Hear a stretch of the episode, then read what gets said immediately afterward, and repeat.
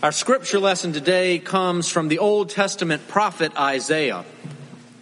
You will hear some echoes between this older text and the New Testament story of the wise men coming to visit Jesus. This ancient text from Isaiah, in a sense, is foretelling what is to come, but in a unique way in a way that is not immediately relevant or, or immediately obvious, but becomes very relevant for the Gospel of Matthew. When that author tells the story of the wise men, he's hearkening back, reminding his audience of this older prophetic story. So let us listen for the word of the Lord. Arise, shine for your light has come, and the glory of the Lord has risen upon you. For darkness shall cover the earth, and thick darkness the peoples, but the Lord will arise over upon you, and his glory will appear over you. Nations shall come to your light, and kings to the brightness of your dawn. Lift up your eyes and look around. They are gathered together. They come to you. Your sons shall come from far away and your daughters shall be carried on their nurses' arms. Then you shall see and be radiant. Your heart shall thrill and rejoice because the abundance of the sea shall be brought to you. The wealth of the nations shall come to you. A multitude of camels shall cover you. The young camels of Midian and Ephah and all those from Sheba shall come. They shall bring gold and frankincense and shall proclaim the praise of the Lord. All the flocks of Kedar shall be gathered to you. The rams of Nebaioth shall minister to you. They shall be acceptable on my altar, and I will glorify my glorious house. Friends, this is the word of the Lord. Thanks be to God. January 6th is an important day, not just because it's when Tua Tagovailoa will announce whether he's going into the NFL or not. It's been an important day for many, many years. It's the day, as you heard, that we celebrate the story of the wise men, the story of Epiphany. It's celebrated in many ways around the world, and in fact, a lot of other countries celebrate it much stronger than we do. I don't know why. I wonder though. I wonder if maybe there's something about the American experience that attracts us a little more to the Christmas story of the birth of a new child and the family that is complete. We know how to handle that. But this other strange exotic story of an international delegation traveling for miles and miles to come crashing in and disrupt the peaceful domestic scene, well, that just is harder to wrap our heads around. The wise men coming from the east, following a star that has risen and is shining. That story, as I said before the scripture reading, leans heavily on this older tradition from the Old Testament this writing from the prophet Isaiah that comes centuries and centuries before. It leans heavily on the whole Old Testament story of the people of Israel, the covenant community, all the way to their beginning. God called Abraham and Sarah. God made a covenant promise that through them a great nation would come and through them all the nations of the earth would be blessed. You see, the Hebrew people's story from the beginning had an international flavor to it. They weren't a ends in and of themselves. They were a means to a larger end. All the nations, all people, all humanity were to be blessed through them, through their particular blessing. But throughout their story, their interactions with other nations, other countries were anything but blessed. The Hebrews found themselves slaves in Egypt. They found themselves at war with their neighboring Canaanites in the promised land. They found themselves conquered and defeated by the Assyrians and then conquered again by the Babylonians who swept in, decimated the city, and took the best and brightest of the population away to live as exiles, slaves in the foreign empire of Babylon. So by the time this particular passage in Isaiah is written, those exiled Hebrews living in Babylon have finally been set free. They've been allowed to return home, but as they come, they find that returning and rebuilding are way more difficult than they had originally expected.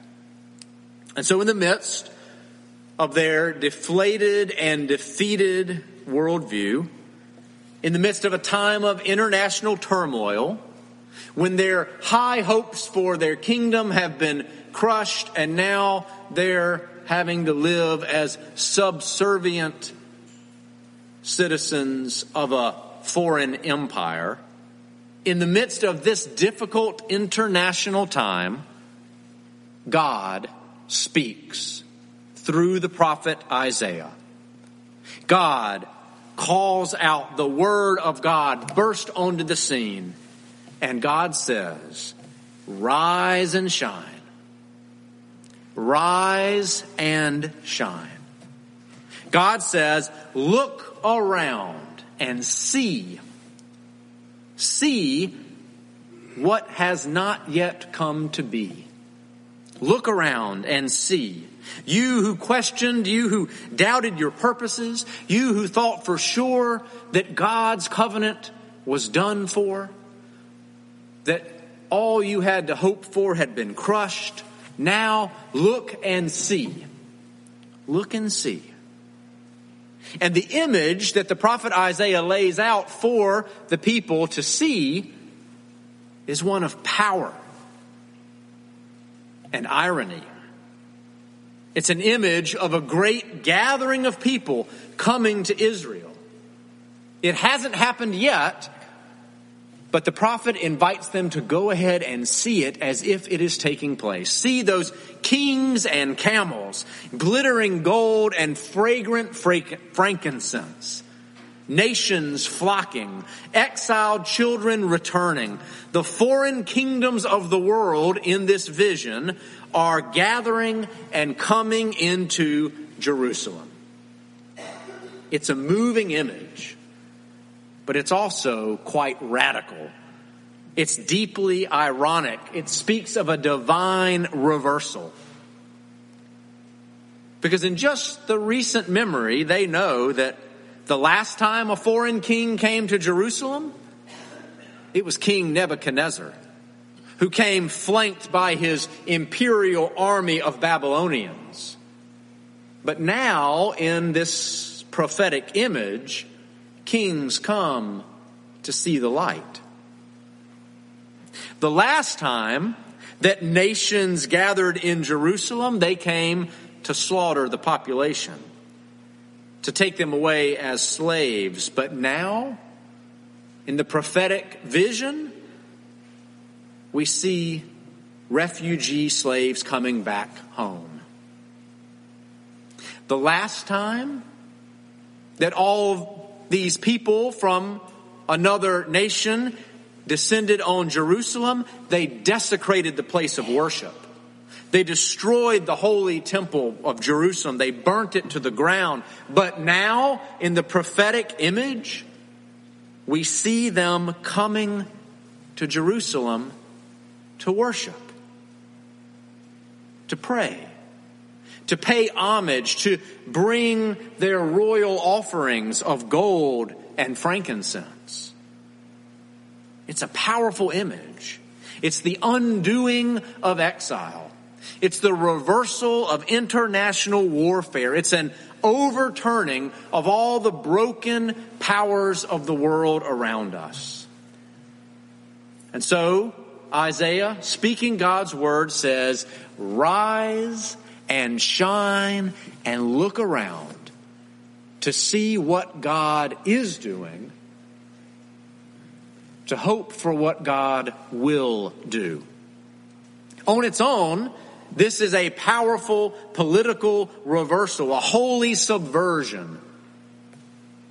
And yet, this story for us as Christians doesn't just stand on its own. More light is shed upon that ancient text because the Gospel of Matthew borrows its words and imagery to tell the beginning of Jesus' story. It's the background, the prelude to the coming of the King, the new Prince of Peace in the Gospels, the birth of Jesus is God's peaceful, holy, disruptive invasion into our broken and sinful world. And in Matthew's Gospel, the importance of Jesus' life and ministry is introduced by the first guests who come to visit. Not grandma, not aunts and uncles, not neighbors and church friends coming bearing casseroles. No, the first ones who come are these strange, exotic foreigners bringing gold, frankincense, and myrrh. The wisest scholars, sages, astronomers, magicians, let's even call them kings, maybe, who come from foreign nations to bow down and worship before this newborn infant to proclaim him king. That's a radical claim. It would be just as radical in our world today as it was in the days of Jesus' birth. That his story begins with Isaiah's ancient vision coming to life. Coming to life. Being fulfilled right here. Isaiah speaking God's word, says, Rise and shine and look and see what God is doing, even if it has not yet come to pass. And those words speak just as true in our world today. For we live in a broken world. We live in a state of exile to sin and slavery, to evil we live in a time of international violence. We live in death dealing days. Just seeing the news in the recent weeks a synagogue stabbing on Hanukkah, a church shooting in the season of Christmas, threats of international war, politicians jockeying for power instead of seeking truth we live in a world where entire nations struggle with hunger, with poverty, with lack of access to the basic resources needed for human life to thrive. We live in our own darkness as well. That sometimes the holiday seasons make all the more evident. And in the midst of all of this, God says to us, rise and shine. Rise and shine and see what God is up to in Jesus Christ.